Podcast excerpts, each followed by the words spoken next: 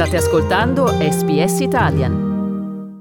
Io sono Dario Castaldo e voi siete all'ascolto di un podcast in italiano di radio SBS nel quale quest'oggi andiamo in Francia perché a due mesi dalla conferma all'Eliseo per il presidente Emmanuel Macron è arrivata una sconfitta eh, molto pesante che potrebbe mettere a rischio non solo il suo futuro politico quanto soprattutto la possibilità di governare il paese. Questo perché nel secondo turno delle elezioni legislative per il rinnovo dell'Assemblea nazionale quale la sua coalizione ensemble ha perso la maggioranza assoluta dei voti in Parlamento e questo potrebbe produrre una situazione molto problematica per il presidente in carica, situazione della quale parliamo con il nostro corrispondente dalla Francia, il giornalista Giampiero Martinotti. Buongiorno Giampiero. Buongiorno. Giampiero, cominciamo proprio con i dati. Che tipo di assemblea nazionale avrà la Francia dopo questo voto? Avrà un'assemblea eh, totalmente inedita.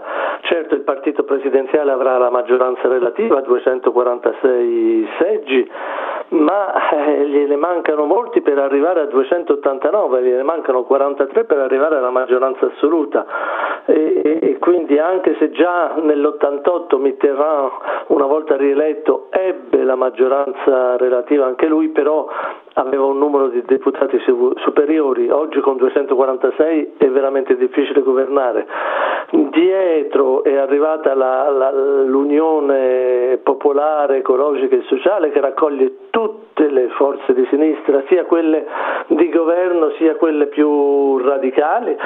ma hanno avuto 142 seggi, non sono sempre d'accordo fra di loro e del resto si divideranno in quattro gruppi parlamentari diversi, tanto che lasceranno il posto di primo seggio di opposizione al Rassemblement National di Marine Le Pen che eh, ieri, la, eh, domenica meglio, ha, sorpreso tutti ottenendo ben 89 seggi in Parlamento, un risultato che non aveva mai avuto eh, prima d'ora. Dopodiché al quarto, al quarto posto sono arrivati la destra democratica e i repubblicani con 64 seggi, il resto è molto sparpagliato fra vari apparentati di destra e di sinistra più o meno democratici eccetera, ma insomma diciamo il quadro è questo con un partito di maggioranza relativa che è quello del Presidente, 246 seggi, però lontano dalla maggioranza assoluta, quindi con forte difficoltà a governare. Alla vigilia del voto, Giampiero, il presidente Macron aveva chiesto ai francesi di garantirgli una maggioranza forte e chiara, a maggior ragione date le difficoltà economiche provocate e alimentate dalla guerra in Ucraina e questa crisi internazionale che per il momento non accenna a risolversi. Ovviamente non basta un appello di un presidente per compattare un paese, però era chiaro il messaggio, soprattutto erano chiare le necessità della Francia dal punto di vista della stabilità della Francia come di qualsiasi altro paese democratico. Quindi ti chiedo come si spieghi e come abbiano spiegato in questo momento gli analisti francesi questa oscillazione del voto, considerando che appena due mesi fa la vittoria alle presidenziali di Macron era stata, nonostante tutto, piuttosto netta. Diciamo che la vittoria di Macron era stata certo netta con più del 58% dei voti al, al secondo turno, in un'elezione in cui erano emersi tre grandi poli, quello centrista di Macron, quello dell'estrema destra di Marine Le Pen, quello dell'estrema sinistra di Jean-Luc Mélenchon,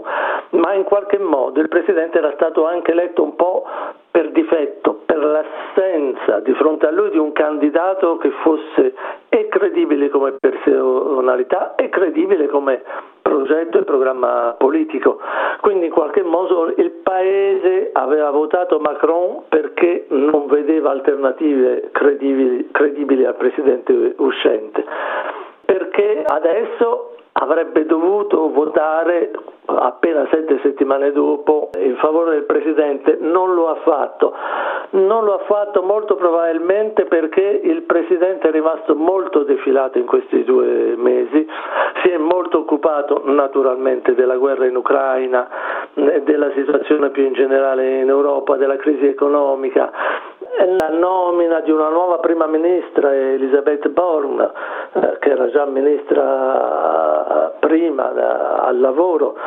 eh, che certo persona competente ma senza grande carisma, tutto ciò in qualche modo ha fatto sì che la campagna Presidente fosse una campagna sottotono eh, e, e, quindi non è riuscito a dare eh, a, a, marcare in qualche modo il proprio terreno e a dare al Paese l'idea di cosa fossero davvero le sue, le sue priorità. E questo oh, mentre eh, l'opposizione invece è riuscita a, a, darsi forza in qualche modo a prendere le legislative come una possibile rivincita. Non dimentichiamo che la sinistra che ha avuto un buon risultato come cartello elettorale, malgrado le sue divisioni, eh, eh, era partita con Jean-Luc Mélenchon che aveva detto eleggetemi primo ministro. Ora, a parte il fatto che un primo ministro non si elegge perché lo sceglie il presidente, però era uno slogan che ha mobilitato eh, l'elettorato di sinistra, che poi alla fine stato, era solo per un 25%, quindi non potevano sperare di avere la maggioranza. Ma tutto ciò ha fatto sì che Mm, eh, Macron sia finito un po' in, una, in, un vicolo cieco perché ha sperato che non esponendosi troppo sarebbe riuscito a, ad ottenere la maggioranza assoluta. In realtà la sua strategia è stata sbagliata perché per l'appunto eh, ha mobilitato le opposizioni contro di lui e di destra e di sinistra.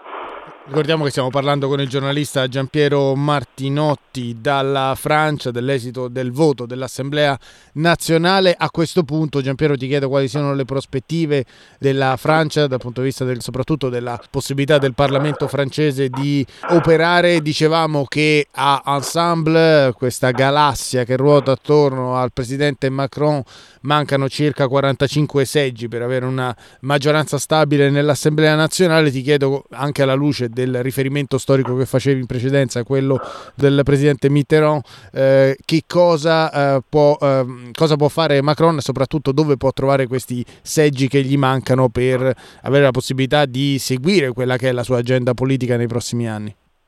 Ma eh, rispetto a Mitterrand la, la, differenza è grande perché c'è stata una modifica costituzionale nel 2008. All'epoca di Mitterrand eh, il, il, governo avere un ricorso praticamente illimitato ai voti, chiamiamoli di fiducia per capirci, e quindi far passare le leggi che voleva in questo modo. Eh, al giorno d'oggi non è più possibile, nel senso che si può far passare la legge finanziaria in questo modo e al massimo una legge per ogni